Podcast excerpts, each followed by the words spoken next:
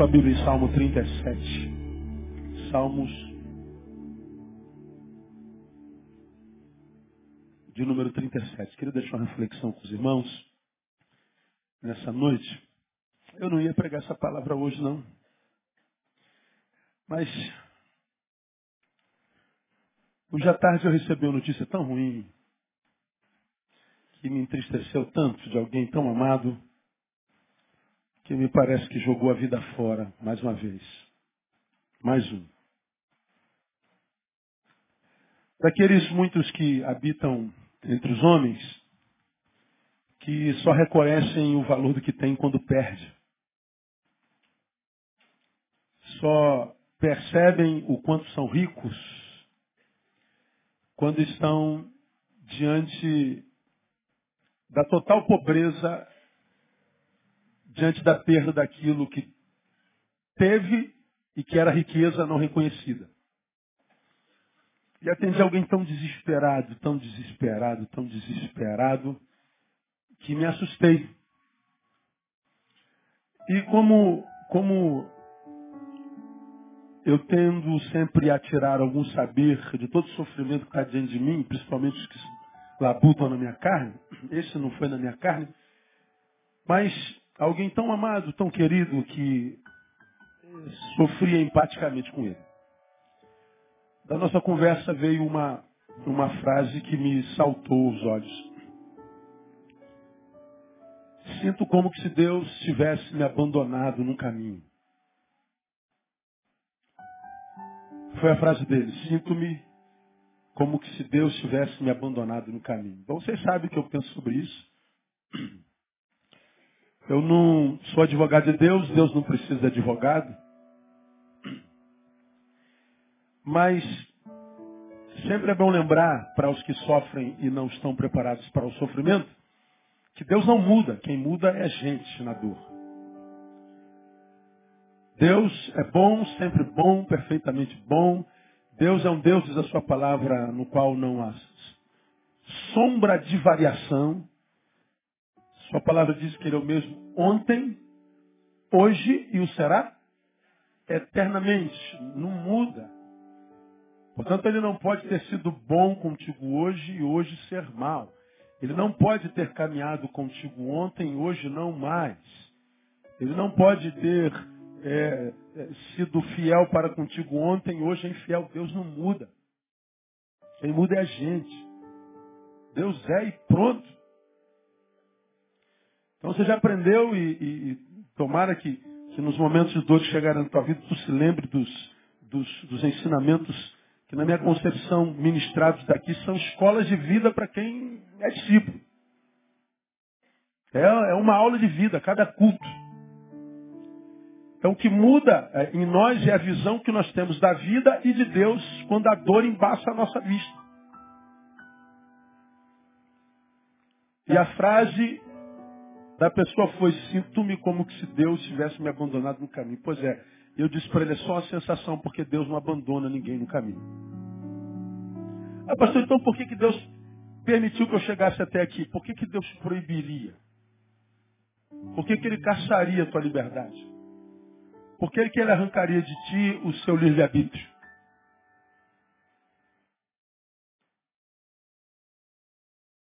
Uma visão equivocada de Deus. Ah, por que, que Deus permitiu? Deus permitiu porque não tinha como não permitir. O que colhemos da vida é consequência do que plantamos na vida.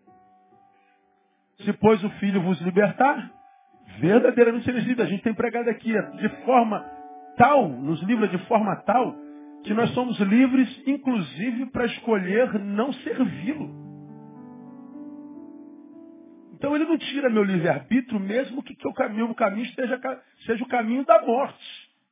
A sua palavra está lá escrita, né? Há caminhos que ao me parece bom, mas o fim deles conduz à morte. Então ele diz, né, eu estou te dando capacidade para você discernir os caminhos. Agora você não quer usar o cérebro, quer usar as sensações, as emoções. Você não quer usar a razão, você quer usar a emoção, você sabe que você vai cair no buraco. E você não sei o que eu estou fazendo na minha vida. Aí quando chegar lá, por que, que Deus permitiu? Porque Deus não caça livre-arbítrio de ninguém. Então, eu sinto-me como se Deus tivesse me abandonado. É só uma sensação, filho. Porque Ele não te abandonou, não. Aí eu, eu queria compartilhar essa palavra do Salmo 37, versículo 23 e 24. Só para a gente relembrar, vamos aproveitar para crescer com a dor do outro. É melhor crescer com a dor do outro que com a nossa, né? Então, a, independente da dor, onde ela esteja, ela é uma melhor escola que a gente tem. Só para a gente relembrar. Salmo 37, 23 e 24. Confirmados pelo Senhor são os passos do homem em cujo caminho ele se deleita. Ainda que caia, não ficará prostrado, pois o Senhor lhe segura a mão. Amém, amados? Vamos juntos, mesmo nas versões diferentes? Confirmados pelo Senhor são os passos do homem em cujo caminho ele se deleita. Ainda que caia, não ficará prostrado, pois o Senhor lhe segura a mão. Esses dois versículos são, são tremendos e, e, e perpassam para nós alguns ensinamentos para o cotidiano tremendos. E o primeiro deles é o seguinte: quem planeja meus passos sou eu. Repita com mim: quem planeja os meus passos sou eu. Vamos juntos a frase toda? Quem planeja os meus passos sou eu. Não é Deus. Ah, eu vou fazer isso aqui porque é a vontade de Deus. Quem te falou? Ele te falou. Como? De que jeito que ele falou? Almoçávamos ontem, eu, André e minhas duas filhas, a gente estava conversando é, sobre alguém. Todo mundo conversa sobre a vida de todo mundo num também. Sei que falam de mim o tempo inteiro, né? Mal ou bem, mas falam. Eu também falo da vida dos outros. Está pensando o quê? É só que no almoço a gente não estava falando mal. A gente estava falando de alguém amado. E eu perguntei, filha, como é que está fulano? Ih, pai, mesma coisa. Falei, ah, Jesus, é mesmo. Mas já apanhou a beça da vida, já. É mesma coisa. Aí apanha, apanha, apanha, não aprende. E eu falei assim, e, e como é que está? Não sei o que. Ela falou, pai, começou assim um relacionamento com fulano de tal, disse que era de Deus. Aí, aí alguém chamou a atenção. Não, Deus me disse. Aí entrou no relacionamento, quebrou a cara. Puf. Aí alguém perguntou, pô, mas não era vontade de Deus? Não, não era não, me enganei. Aí começou um outro relacionamento agora. Aí tu pega o sujeito com o qual se relaciona, bota de frente com a Bíblia. A Bíblia reprova ele do alto da cabeça às plantas dos pés. Aí, mas, amigo, você vai entrar nessa de novo? Não, Deus me disse que é ele. Aí falou assim, já ouvi essa história de Deus me disse. E tá lá. O que, que aconteceu? Quebrou a cara de novo. Mas Deus não disse, me enganei de novo. O culpado é Deus que não fala direito com a gente. O culpado é Deus que não se comunica bem. É sempre Deus. A gente, a gente vai vivendo a nossa vida e a gente deseja tanto isso, seja lá o que for isso, que a gente acaba criando uma verdade para nós e dentre essas verdades é a espiritualização da coisa. Deus me disse, Deus me mostrou. Foi Deus quem planejou isso para mim. Bom, esse texto está dizendo assim, olha nem, quem, quem, quem faz os teus caminhos é você mesmo. Confirmados pelo Senhor são os passos do homem. Eu caminho, eu dou meu passo. O texto está dizendo, o Senhor confirma. Se esses passos do homem sejam passos nos quais ele se deleita. Ele está dizendo, confirmado pelo Senhor, são os passos do Neil, se os passos do Neil forem passos que deem prazer a Deus, ou seja, que Deus possa caminhar junto. Agora, o, o oposto é verdadeiro. Se os passos que o Neil está dando na vida não são passos nos quais o Senhor se deleita, ele está dizendo, eu não estou confirmando nada disso. Contigo mesmo, Neil. O problema é seu. Ele está dizendo, quem planeja os meus passos sou eu. Ao Senhor cabe confirmá-los ou não. Autenticá-los ou não. E ele fará, fará em que proporção? Da qualidade dos passos que eu dou. Para que direção estou dando os passos? Qual o objetivo dos passos dados? Então dizer que eu só caminho, se Deus me mostrar o caminho, Ele não mostra o caminho sempre. Não é todo dia que a gente pula na cama sabendo o que de fato Deus tem para nós. A única coisa que a gente sabe é que aquele dia foi quem fez o Senhor. Foi o Senhor quem fez. E diz, alegremos-nos e regozijemos nele. A gente sabe que o dia quem fez foi Deus. Agora, o que, que a gente vai fazer no dia é problema nosso. Por que saber isso é importante? Porque a gente aprende algumas verdades. Em saber que quem planeja os meus passos sou eu, me revela algumas outras verdades. É, verdade, uma delas é, Deus respeita a liberdade que nos concedeu em Cristo.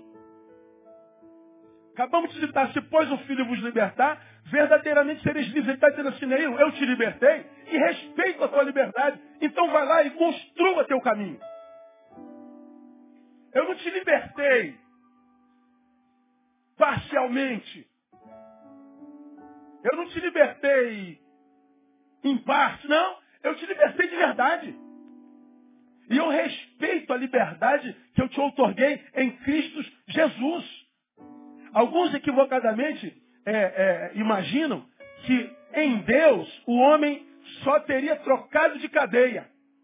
Ou seja, eu, eu servia a Satanás, agora sirvo a Deus. Ou seja, eu estava na cadeia do mundo, agora estou na cadeia da religião. E da onde a gente tira essa ideia de que servir a Deus pode ser uma cadeia? A gente tem a obrigação de servi-lo. A gente tem a obrigação de fazer a vontade dele, como se a vontade dele fosse pesada para cada um de nós. Da onde que alguns equivocadamente tiram essa ideia? Por causa do testemunho de alguns religiosos ou da maioria dos religiosos viciados pelo sistema, seja evangélico, seja católico, seja espírita.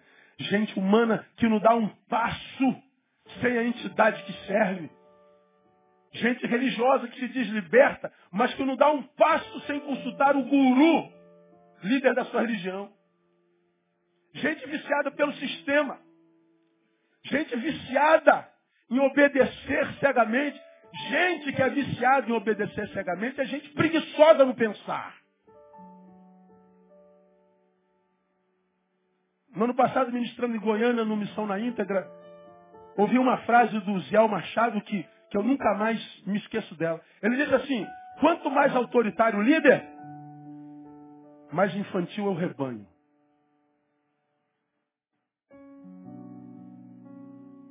Quanto mais se oprime a liderança. Quanto mais autoritário é o guru da religião, seja ele evangélico ou não, mais infantilizado é o rebanho. Ou seja, o infantilizado não consegue dar um passo com as próprias pernas, porque o medo lhe toma. Medo do equívoco e medo da punição. Sim, esse só trocou de cadeia. Ele deixou a cadeia do mundo no qual ele é escravo, do pecado, e trocou o mundo pela cadeia da religião. E como eu costumo dizer, ser escravo do pecado é melhor do que ser escravo da religião. Por quê? No pecado eu sei que preciso de libertação. Na religião eu nem sei que sou escravo. Mas isso é um equívoco. Quando o Cristo, o ressuscitado, nos liberta, ele respeita a liberdade em nós impressa. Ele me liberta e diz, Neil, você é livre para decidir seus passos. Você é livre para construir a própria vida. Eu respeito a sua decisão. Agora, ao mesmo tempo que ele respeita, ele está dizendo, Neil, você é livre para fazer o que quiser. Agora lembra, cuidado com o que faz. Porque dependendo do que você faz, eu autentico os teus passos ou não. Então não cabe chegar lá no fundo do poço Fala assim, Deus me abandonou. Não, Deus nem começou contigo nesse projeto. Só se abandona alguém com quem nós estivemos e depois deixamos. Só que seu passo não é um passo no qual Deus se deleita, e a palavra revela isso claramente, ele está dizendo, eu nem comecei contigo. Você está entregue à própria sorte. É daqui que esses mesmos religiosos dizem assim, está vendo? Você está fazendo o que está fazendo, Deus está te castigando, Deus está te punindo. A mão do Senhor está pesando sobre a tua vida. E você então, a, a, a, além de sofrer a dor do fracasso, sofre a culpa de saber que o fracasso é uma punição de Deus. E Deus está dizendo, não, não estou punindo ninguém. Se eu imprimo punição em alguém, é deixá-lo caminhar com as próprias pernas. Sem que esses passos sejam confirmados pela minha graça e pela minha bondade. Então eu disse para esse alguém hoje à tarde, Deus não te abandonou nunca. Ele está no mesmo lugar, ele é o mesmo Deus. Só que ele diz que ele só pode autenticar os passos daquele que caminham em caminhos nos quais ele se deleita. Quem faz os meus passos sou eu. Uma outra verdade que eu tenho aqui, além de Deus respeitar a liberdade que nos concedeu em Cristo, aprendo também que Deus respeita a inteligência dele em mim. Quando lá no início a gente aprende que nós fomos criados à sua imagem e semelhança. A imagem e semelhança de Deus é a sua capacidade de ser. Nós somos o único ser no planeta que se botar aqui, ó, na frente do espelho, ó, eu sei discernir o que, é que eu estou vendo. Eu sei quem é esse aqui. Hoje mesmo eu estava vendo um videozinho de um cachorrinho que estava lá no, no, YouTube, filhotinho, que estava brigando com um cachorrinho que ele estava vendo no espelho. Au, au, au. Aí ele corria, pum, dava uma cabeçada no espelho. Aí teve uma hora, pode procurar, aí teve uma hora que ele deu uma cabeçada e caiu, ficou tonto. Ele poderia falar, o diabo me abateu. Não, não foi o diabo. Foi a sua própria ignorância. Porque um cachorro, como qualquer outro ser que não nós, os humanos, quando, olhar, quando se olha no espelho, não sabe o que está olhando. Ele não discerne a própria imagem. Quando a Bíblia fala de imagem e semelhança de Deus, imagem e semelhança é essa capacidade de discernir si mesmo. É a capacidade de autoconhecimento. É a capacidade de saber onde é que se pode botar o chapéuzinho. É só isso. E Deus respeita a sua imagem, a sua semelhança, a sua inteligência em nós. Deus respeita a sua inteligência em nós. Nós quase nunca respeitamos a nossa inteligência. Ou seja, nós quase sempre temos o maldito complexo de inferioridade. Nos vemos menores do que o que de fato somos. E o complexo de inferioridade é, uma, é um distúrbio da visão terrível. É a gente trafegar pela vida e, e, e apanhar tanto, sofrer tanto, que a gente acaba se acostumando com o sofrimento, ele fica crônico. Que a gente acaba deformando a imagem que a gente tem de nós mesmos, que a gente já nem acredita mais que a felicidade seja uma verdade, não, isso é uma utopia. A gente nem mais acredita que nasceu para ser feliz, que a gente nasceu para dar certo. Foram tantas lutas, tantos sabores, tantas, tantas, tantas traições, tantas ingratidões, que a gente diz, não, a vida é isso aí mesmo. Não há felicidade na terra, não, só no céu, irmão. E a gente vai passando pela vida desesperançado, como se acordar de manhã fosse um karma, como creem os da outra religião. Como se estar aqui fosse o lugar da gente purgar os pecados de uma outra vida. Não, irmão. É, não subestime a inteligência de Deus em você. Cara, pensa. Eu, eu falei, se eu não me engano, no domingo passado sobre isso. Quando, quando, quando eu falei do, do meu amor por minha filha, que estava sentada lá no meio do salão. Falando dos níveis de amor, eu falei, eu amo todos que estão aqui, estava lotado da igreja, mas há uma, uma pessoinha sentada no meio do salão chamada Tamara, que é minha filha. Eu a amo diferente da forma como eu amo qualquer um de vocês. Se botar vocês todos no lado da balança e Tamara desce, a Tamara vence, mais de longe. Porque são níveis de amor diferentes. São níveis de relacionamento diferentes. E eu, que a Bíblia diz, sou mal. Você, que a Bíblia diz, é mal. Se vós, sendo maus, sabeis dar coisas boas aos vossos filhos, quanto mais vosso Pai que está nos céus. Ora, se eu sou capaz, sendo mal, de morrer por minha filha, se eu, sendo mal, sou capaz de trabalhar dobrado para que ela não passe pelo que eu passei no passado, para que ela tenha muito mais do que eu tive na idade dela, ora, imagine Deus quando está sonhando você. Pense, irmão. Quando Deus pensa em você, que tipo de sonhos ele tem? Deus tem os melhores sonhos do universo. Deus não colocou você no mundo para sofrer. Deus não colocou você no mundo para perder. Deus não colocou você no mundo para ser mais um no meio dos sete milhões. Não, ele diz, criei filhos e engrandeci. Deus criou você para ser feliz. E a felicidade não é um favor que a vida faz a você nem a mim. Felicidade é um direito nosso em Cristo Jesus, o ressuscitado. Ele levou nossas maldições. O castigo que nos traz paz estava sobre ele. Pelas pisaduras deles, nós fomos sarados. Ele está dizendo, a vida é viável, a vida é boa, a vida é bela, a vida é uma bênção. Isso é plano de Deus para nós, para você também. Mas alguns de vocês estão tão feridos, tão machucados. Achando que nasceram para desgraça, nasceram para perder mesmo. Eu nasci para ser tapete, pastor. Pois é, você não está respeitando a sua inteligência, ou seja, a inteligência de Deus em você. Você não está respeitando a imagem de Deus em você. Deus quando diz confirmados pelo Senhor são os passos dos homens, está dizendo assim, eu confio nos seus passos. Primeiro, porque respeito a liberdade que te dei. Segundo, porque respeito a inteligência, a minha inteligência em você. Nós quase nunca respeitamos essa inteligência. Nos vemos menores do que nós somos. Temos complexos de toda ordem, de toda natureza. E a Bíblia diz, é porque você não se conheceu direito ainda. Então, essa ideia de que Deus é quem planeja nossos passos, que Deus é quem planejou tudo o que diz respeito a mim, é Deus quem vai dizer com quem eu vou casar, com quem eu não vou casar, com, com que eu for. É, sim, Deus tem plano para cada um de nós, ah, mas Ele respeita nosso livre-arbítrio.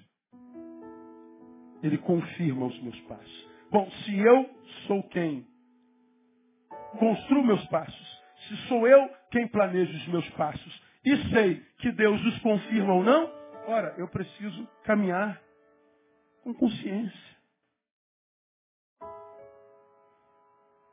Se eu sei que o meu passo, esse passo que eu vou dar, é o primeiro passo rumo ao resto da minha vida. Então, esse passozinho que eu estou dando, ele vai trazer consequências para mim. Eu não posso caminhar como que se eu tivesse entregue a própria sorte. Você já aprendeu em algum lugar não muito longe daqui, quem encontra com a sorte quase sempre se encontra com o azar.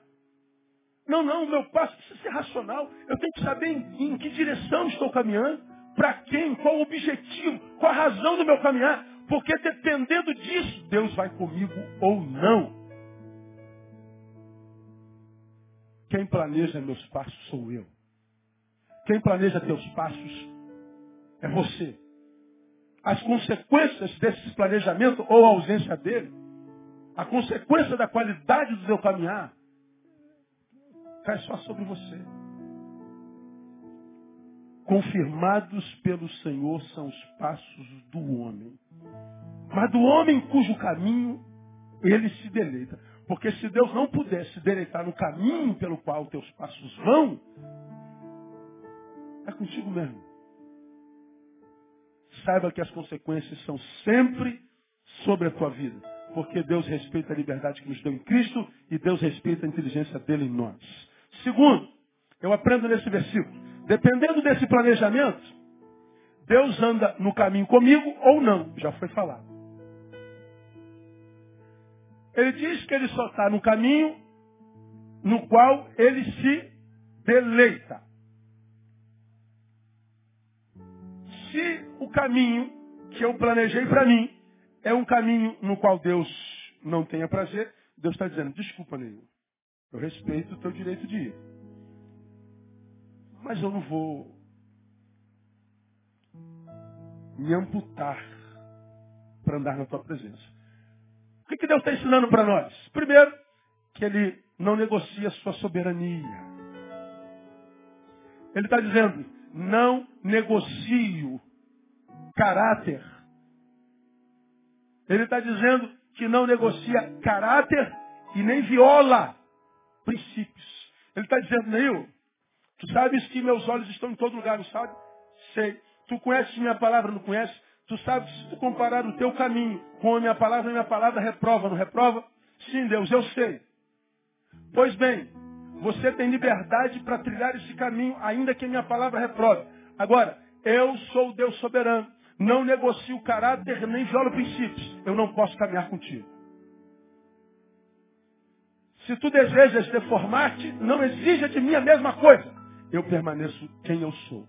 Um Deus íntegro. Um Deus justo. Um Deus bom e soberano. Ele não vai se reduzir ou se diminuir. Ele não vai se vilipendiar, se amputar para gozar da minha presença. Não, ele continua soberano, ele continua imaculado, ele continua perfeito. Isso significa dizer que mesmo nos amando com amor eterno, ele nunca abençoará o nosso erro. Ele não passa a mão na cabeça de quem optou pelo erro. É diferente da gente. Acabei de falar do amor das minhas filhas. Morro por elas, mas morro mesmo. Mas quantas vezes as filhas erraram e eu não passei a mão na cabeça? Não. A resposta é não. Proibida. Punida. Mas, pai, mas... Não. Você não merece o que pede. Você não fez por merecer.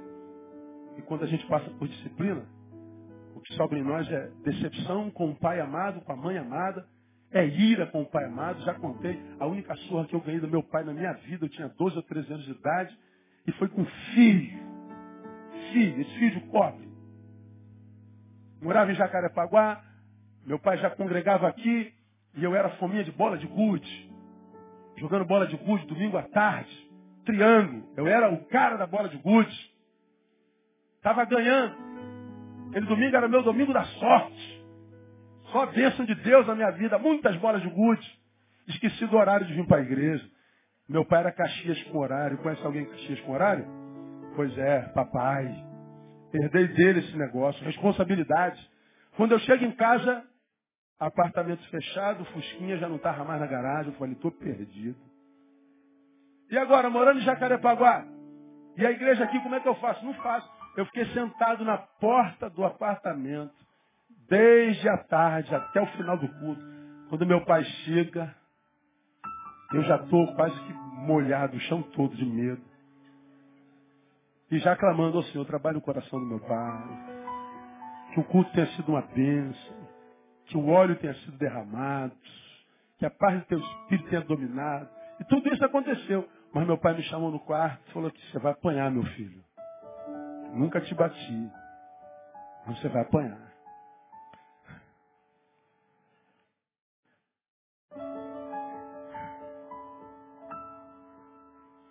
Me lembro, cara, que saudade do meu pai. Ele me batendo com fio. Eu já contei isso aqui mil vezes. Minha mãe do lado chorando sem fazer nada. Meu pai dizendo, meu filho, eu estou te batendo porque te amo. Só que naquele tamanho eu não conseguia entender amor que produz dor.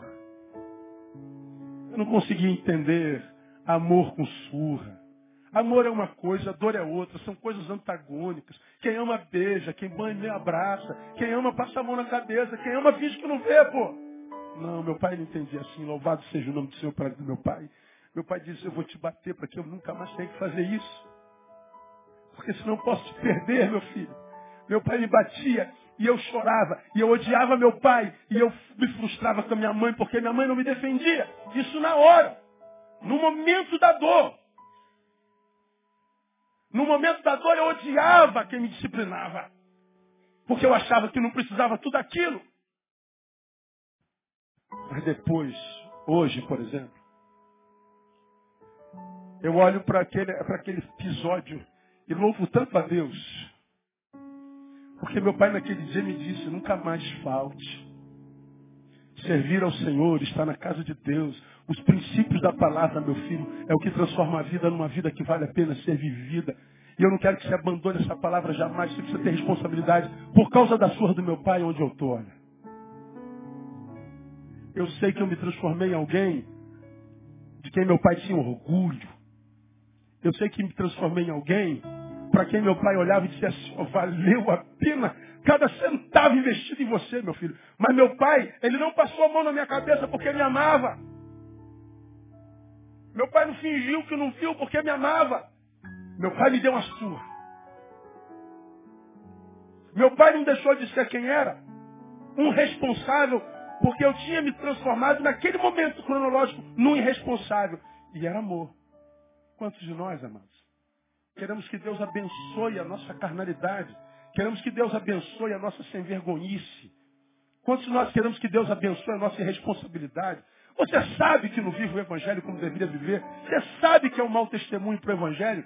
Você sabe disso. Mas quer que Deus abençoe casamento, quer que Deus abençoe o negócio, quer que Deus abençoe a vida, quer que a alegria do Senhor seja a tua força. Que alegria! O Senhor não é a tua alegria. Tua alegria são as coisas que dão prazer à tua carne, à tua vida. Teu mundo é do tamanho do teu umbigo. Ele está dizendo que dependendo desse planejamento, Deus anda comigo ou não. Ele está dizendo que não negocia a sua soberania. Isto é, não negocia caráter, nem viola princípio. Mesmo nos amando com amor eterno, Ele nunca abençoará nosso erro, porque Deus não negocia a sua soberania. Outra coisa que eu aprendo, a liberdade é uma via de mão dupla. É uma via de mão dupla. Pode explicar, pastor? Posso sim. Se de um lado ele não nos obriga a andar com ele, por outro lado ele não se obriga a andar comigo.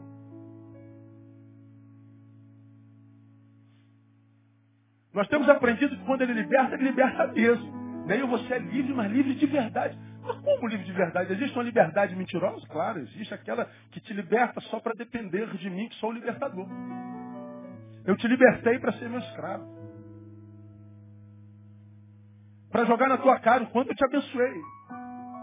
Eu te libertei para dizer, ah, tu vai fazer isso? Pô, mas não viu o que eu fiz por você? Não, não. Ele liberta e diz assim, você é livre até para assumir da minha presença se quiser. Eu te liberto para ficar na minha presença só se for por amor e vontade própria. Mas se você não tiver gratidão suficiente no teu peito para ficar comigo, para andar comigo, ser comigo e para mim, você é livre para ir embora. Ele respeita. Se você quiser criar um caminho no qual ele não tenha prazer, ele respeita você. Ele diz, você não é obrigado a andar comigo, mas não exige ou exija que eu ande contigo num caminho que eu não posso autenticar. Aí a gente vê tantos de vocês vivendo caminhos que você sabe que a palavra condena. Relacionamentos que Deus condena, negócios, projetos, sonhos. A liberdade é uma via de mão dupla. Se de um lado ele não nos obriga a andar com ele, de outro lado ele não se vê obrigado a andar conosco. O que determina isso é o tipo de planejamento que fazemos. Então, nós aprendemos que se eu sonho a vida, eu tenho que sonhar os sonhos de Deus. Porque são sonhos perfeitos. Muitas vezes a gente é tentado por propostas que a gente sabe, caramba, o que, que tem, né, cara? Só uma vezinha, né? Pô, vai abençoar tanta gente. Eu vou contar aqui um, uma experiência. Eu compartilhei, acho que nem com Vina eu compartilhei. Recebi aí um mês atrás um, um, um representante de uma multinacional que marcou um horário comigo, veio dizer que tinha um, um dinheiro disponível para investir no Secais. E pastor, me falaram muito bem do senhor, que seu, seu trabalho e tal. E ele veio. Então nós já temos esse dinheiro disponível. Já, já tá, você pode pegar ele amanhã e investir. O seu trabalho social vai bombar. Quanto era? Era um milhão de reais. Só. Uh, que bom, é bem-vindo. Onde é que eu assino? Aqui, ó. Opa, isso é legal, é legal. Tudo legal. A dificuldade era que eu tinha que assinar que tinha recebido 2 milhões.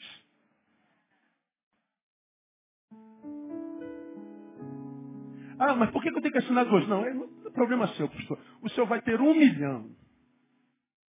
Mas o senhor assina dois. Todo mundo faz isso, pastor. Todo mundo faz isso. Isso é a coisa mais comum. Eu falei, mas não é errado.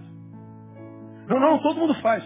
O que determina uma coisa como errada não é a quantidade de gente que o pratica. Uma coisa continua errada, mesmo que todo mundo esteja fazendo. Eu falei, cara, eu costumo dizer que meu nome não é todo mundo. Meu nome é Neil Teixeira Barreto. Não é Neil Teixeira Barreto, todo mundo. Então você me desculpe, meu amigo, eu não posso. Eu falei, mas pastor, só vai perder essa oportunidade. Veja como Deus vai poder abençoar através desse dinheiro. Veja como tanta gente, tanto pobre, tantas crianças, como é que vai ser uma bênção para todo mundo. Assina aí, pastor. Eu falei, cara, não vou assinar, eu estou dispensando o seu dinheiro. Muito obrigado, eu não quero mais. Pastor, e se a gente deixar duzentinho no seu bolso? Eu levantei de na mesa e falei, por favor, senhor, retire-se. Ele saiu e falou assim, é, me falaram que isso era ruim de jogo. Me falaram que isso era ruim. Aí eu fiquei pensando assim, de onde veio a palavra a respeito da minha vida? O senhor é ruim de jogo. Veio da boca de Deus ou da boca do diabo? Isso foi um elogio do diabo para mim. A gente continua precisando de parceiro no Secais. A gente continua precisando de dinheiro no Secais. Nós precisamos de recursos no Secais. Mas nós nos comprometemos a não assinar um centavo que não seja abençoado por Deus. Teríamos dinheiro para os pobres, mas a nossa alma estava rendida ao diabo. Porque estaríamos dando passo em direção ao mesmo lugar, aos pobres. Só que agora sem a bênção de Deus. Porque seriam passos nos quais Deus não teria prazer. Nós precisamos saber que tipo de caminho nós estamos trilhando. Nós precisamos saber com quem nós estamos trilhando. Para quem nós estamos trilhando. Porque dependendo do passo que eu dou, ou Deus vai comigo ou não, porque a liberdade é uma via de mão dupla. Quem determina a presença de Deus na minha e na tua vida somos nós. Há mágica nisso. Quem planeja meus passos sou eu. Dependendo desse planejamento, Deus anda comigo ou não. Presença de Deus em meu caminho depende mais de mim do que dele. E por último, para a gente terminar, para quem tem Deus no caminho, o resultado já não é mais uma preocupação. Olha o que, que o texto está dizendo. Confirmados pelo Senhor são os passos do homem que, cujo caminho ele se deleita. Olha só o restante do versículo. Ainda que ele caia, o que está escrito aí? Não ficará prostrado. Por quê? O Senhor lhe segura a mão. Aleluia. Ele está dizendo assim, Neil, se eu estiver no teu caminho, esquece o resultado. Mas se eu cair, fica tranquilo, tua mão está na minha mão. E se o inimigo se levantar? A minha mão está na tua mão. E se todos me abandonar? Minha mão está na tua mão. Será que é a tua bênção? Minha mão está na tua mão. Mas o diabo o inferno se levantou. Minha mão está na tua mão. Mas eu tenho medo. Minha mão está na tua mão. Eu não vou conseguir. Minha mão está na tua mão. Né? Você está entendendo o que eu estou te falando? Não interessa mais o resultado. Porque se o meu caminho é um caminho no qual o Senhor se deleita, cara, eu, não interessa. Pum, caí. Opa, fica tranquilo, né? Oxe, calma, respira. O que, que diz a palavra do Senhor? Ele seguraria a tua mão. Então, a, a, a queda é temporária. A dor é temporária. Tem prazo de validade. Ele disse que seguraria na minha mão. Então, Neil, quando o Senhor anda no teu caminho, ele está dizendo o resultado já não é mais uma preocupação. Ainda que caia, não ficará prostrado. Ou seja, a ansiedade é vencida. Ah, Jesus.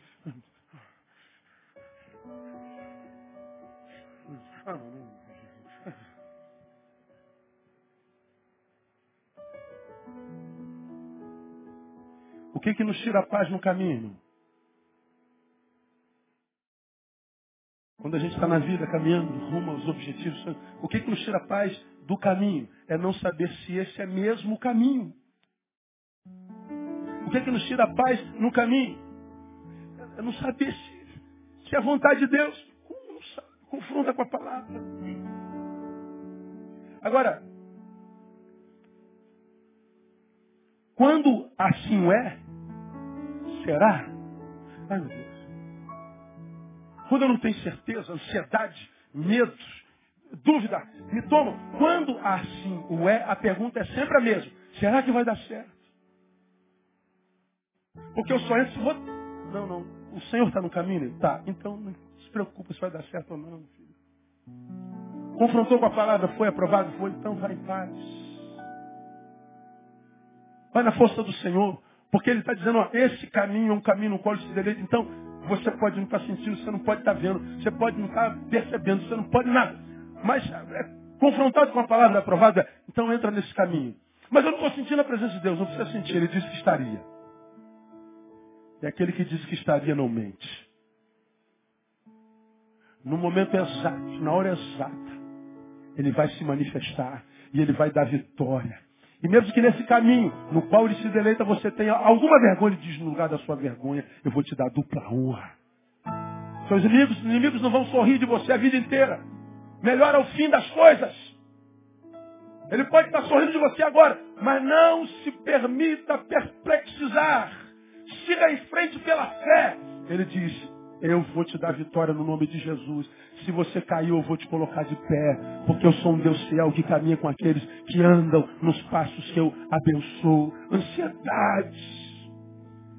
Oh, Deus, será... Irmão, é, eu, eu, eu digo aos meus líderes que bem sucedido hoje não é quem faz mais, quem acerta mais bem sucedido é quem erra menos. Então, anos todos que eu tenho de vida e, em liderança de, de gente, de igreja, nada do que eu fiz foi com pressa, nada do que eu fiz foi corrido, nada do que eu fiz ou farei será por pressão de gente, de homem, de dizer, ah, pastor, tem que Ô, brother, Deus não falou nada. Mas a gente não pode ter oportunidade. Não disse nada, irmão. Quando ele disser, a gente faz.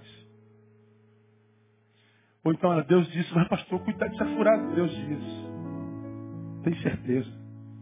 Eu sei quem é ele, ele sabe quem sou eu e a gente sabe como é que é o nosso relacionamento. Eu sei como é que eu lido com o meu Senhor. Eu sei como é que funciona nesses anos todos. Então eu digo à igreja, vem comigo. Eu não me lembro, em 21, quase 22 anos, de ter posto a igreja Batista Betânia furada. De ter entrado numa doutrina da qual a igreja toda tenha sido rachada e tive que voltar tudo de novo.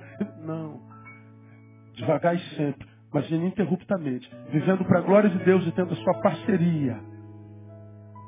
É possível que alguém que tenha começado comigo tenha construído 200 prédios. Eu construí dois, mas dele caiu 10.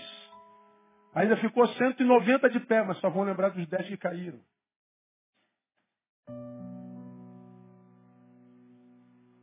É saber qual a força que nos tira do lugar, se é a vontade de Deus ou a pressão humana se é a revelação do Pai ou se é a ostentação de mostrar para os outros o quanto você é capaz. Para quem você está sendo? Para quem que você está vivendo? O que você faz, faz para provar o que para quem? Porque se for para provar alguma coisa para alguém, não começa a fazer, irmão. Você precisa primeiro descobrir quem é você nele, quem você é nele. Porque quem já descobriu quem é, não precisa provar mais nada para ninguém. Quando você encontra o sujeito, seja da, da, da idade de, de 10 anos ou de 50 anos, que está sempre competindo, competindo imagem, roupa, aparência, inteligência, saber, profundidade, é porque ele não sabe quem é. Precisa, vencendo o outro, provar para si que ele não é tão ruim quanto se sabe. Por isso que eu preciso competir o tempo inteiro. Porque na vitória contra o meu irmão, contra o meu, meu, meu companheiro, contra o meu adversário, eu tenho a sensação que eu não seja tão ruim quanto eu sou. Agora, se você sabe quem é, reconhece o seu valor, acabou a discussão. Você não quer mais competir, você quer servir. Competir é querer superar o outro. Servir é querer abençoar o outro. Nós não fomos chamados para superar o outro. Nós fomos chamados para servir o outro. E quando o caminho é esse, Fica tranquilo. Deus vai dar vitória. Deus vai dar recurso. Deus vai abrir porta. Deus vai pelejar a tua peleja. Deus vai honrar você no nome de Jesus. Então, quando eu entendo que para quem tem Deus no caminho, o resultado já não é mais uma preocupação, sobretudo, é a ansiedade é vencida. Segundo, por que, que a ansiedade precisa ser vencida? Por causa daquilo que ela gera em nós. O que, ela gera em nós? A, a, a ansiedade arrefece o poder da paz em nós. Arrefece, diminui. O poder da paz em nós. A ansiedade tem esse poder. Quando você lê Colossenses 3,15, você lê assim, ó, e a paz de Cristo, para a qual também foste chamados em um corpo. Olha lá. domine em vossos corações. Em outras versões, que a paz de Cristo, para a qual também foste chamados em um corpo, seja o árbitro em vossos corações. E sede agradecidos. Olha, olha, olha o que, que Paulo está dizendo. Que a paz de Cristo, para a qual foste chamados em um corpo, a paz é liberada, portanto, no corpo dele, na comunhão, e não no isolamento do membro. Nós fomos chamados para essa paz, e ele diz que essa paz seja o árbitro do seu coração. Ou seja, eu vou começar uma nova jornada. Espera aí, como é que você sabe que é de Deus? Tem um árbitro no teu coração. O que, que a paz de Deus está dizendo no teu coração? Meu coração não está em paz. Então espera mais um pouquinho. O que fazer quando não se sabe o que fazer? Hã? Nada. Aí eu não estou me sentindo, então espera. Tem certeza? Não, então espera. Veja, o árbitro não é o meu coração. A Bíblia diz que o coração é enganoso e perverso. Está dizendo que o árbitro das minhas decisões é a paz de Cristo. O que, que a ansiedade faz? Arrefece o poder dessa paz. Eu não tenho árbitro. Eu não tenho mais nada que balize, avalize o meu caminho. Eu estou entregue à própria sorte. Quem depende da sorte se encontra com azar. É o que a ansiedade faz. Eu preciso vencer a ansiedade porque ela arrefece o poder da paz de Deus em mim. Agora, quando a, a, ansiedade é vencida pela certeza de estar no caminho certo, então no caminho, a paz de Cristo, ela vai autenticando. As placas de Deus vão aparecendo no caminho. Direita, Ney. Para. Acelera, Ney. De esquerda. Tu vai andando. As placas de Deus estão em todo canto no caminho daquele que anda no caminho que ele abençoa no nome de Jesus. Ele não abandona a gente. Ele vai estar lá, mesmo que seja no deserto, para ser tentado por Satanás. Ele vai estar lá. E a paz dele será o nosso árbitro. Por que, que eu preciso vencer a ansiedade? Porque ela desconfigura o valor do hoje. O valor do hoje é do hoje. Aqui e agora. O que, que a ansiedade faz? Me leva lá para o amanhã. Ai meu Deus, ai meu Deus, vou ou não vou? Enquanto você está pensando lá no amanhã, tirou o valor do hoje. Aí tu vive hoje irracionalmente, porque você está sequestrado pelo amanhã. Qual é o problema disso? O que Deus tem para nós, tem para nós hoje. Deus só age no hoje. Não existe outro lugar para Deus agir num ser cronológico, seja num ser humano que é preso ao crono, não há outro lugar da ação de Deus senão no aqui e agora. Se você não estiver aqui, lá nunca vai chegar. Aí o que, que acontece com os ansiosos? Quantos ansiosos nós temos aqui? Diga, eu sou ansioso, pastor. Diga assim, tem misericórdia de mim, ó Deus. Porque ele diz assim, ó, não andeis ansiosos. Por coisa alguma. Ou seja, a ansiedade arrefece o poder da paz, que é o árbitro. A ansiedade retira o valor do hoje. Tudo que Deus tem para nós é para hoje. Deus só age no hoje. Tudo que temos na vida é o hoje. Se há alguma possibilidade em nós, é para ser realizada hoje. Porque o amanhã não existe. Estava indo ontem o locutor Luciano do Vale narrar uma partida do Campeonato Brasileiro. Passa mal no avião e morre. Tu! José Wilker. Saiu da gravação, passou no barco onde sempre passava, tomou umazinha, chegou em casa, deitou, puf. Não existe amanhã. Quando eu deixo de viver o hoje por causa da ansiedade, que gera medo, dúvida, desesperança, eu estou simplesmente trilhando um caminho no qual Deus não pode agir. Porque Deus só age no hoje. Se eu não estiver aqui, não há transformação nem presença de Deus.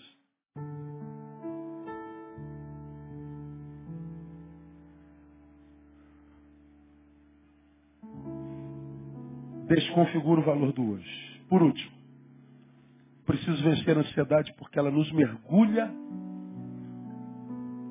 na realidade da vida. Então, para quem, para quem Deus, para quem tem Deus no caminho, o resultado já não é mais uma preocupação.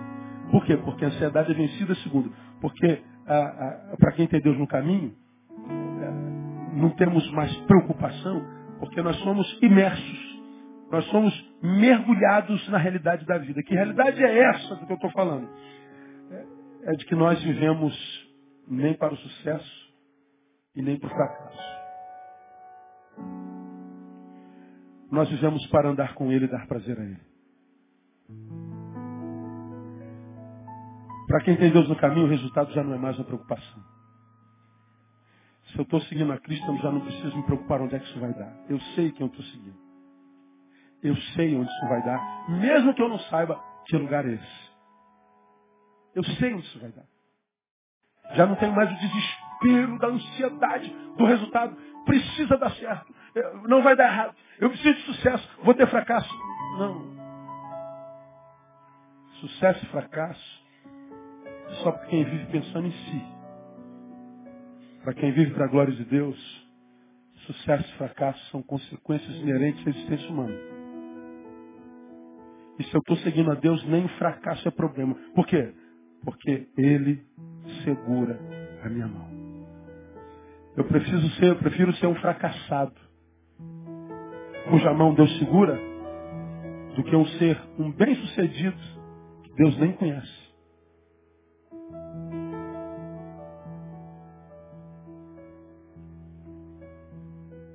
Prefiro ser um fracassado que está mergulhado numa realidade, mas que Deus abençoa, do que um sucedido, bem-sucedido, sequestrado pela mentira de ser uma coisa que não é, só porque está sendo aplaudido por homens. transforma a nossa vida numa vida que vale a pena ser vivida é o fato de sabermos que Deus segura a nossa mão. Ou seja, para Deus não interessa o resultado do caminho. Ele quer segurar a nossa mão. Então, a pessoa que eu atendi hoje e que diz, por que, que Deus permitiu isso? A sensação foi que Deus me abandonou no caminho. Pois é, filho, foi só uma sensação. Deus não abandona ninguém. Porque quem cria nossos passos somos nós. Deus vai conosco ou não, dependendo de que caminho estamos trilhando. Isso não tem nada a ver com religião, com sacrifícios, com ofertas, nada. É só para quem nós estamos vivendo. Ou ele vem conosco ou não. Isso depende mais de mim, de você, do que dele. E o sucesso da vida não é chegar a um lugar onde Deus não está, ou onde Deus não se manifeste. Mas sucesso na vida é nunca, jamais largar a mão de Deus. Então, a palavra dessa noite é, segura na mão de Deus e vai. Que Ele nos abençoe. Amém? Nós vamos aplaudir.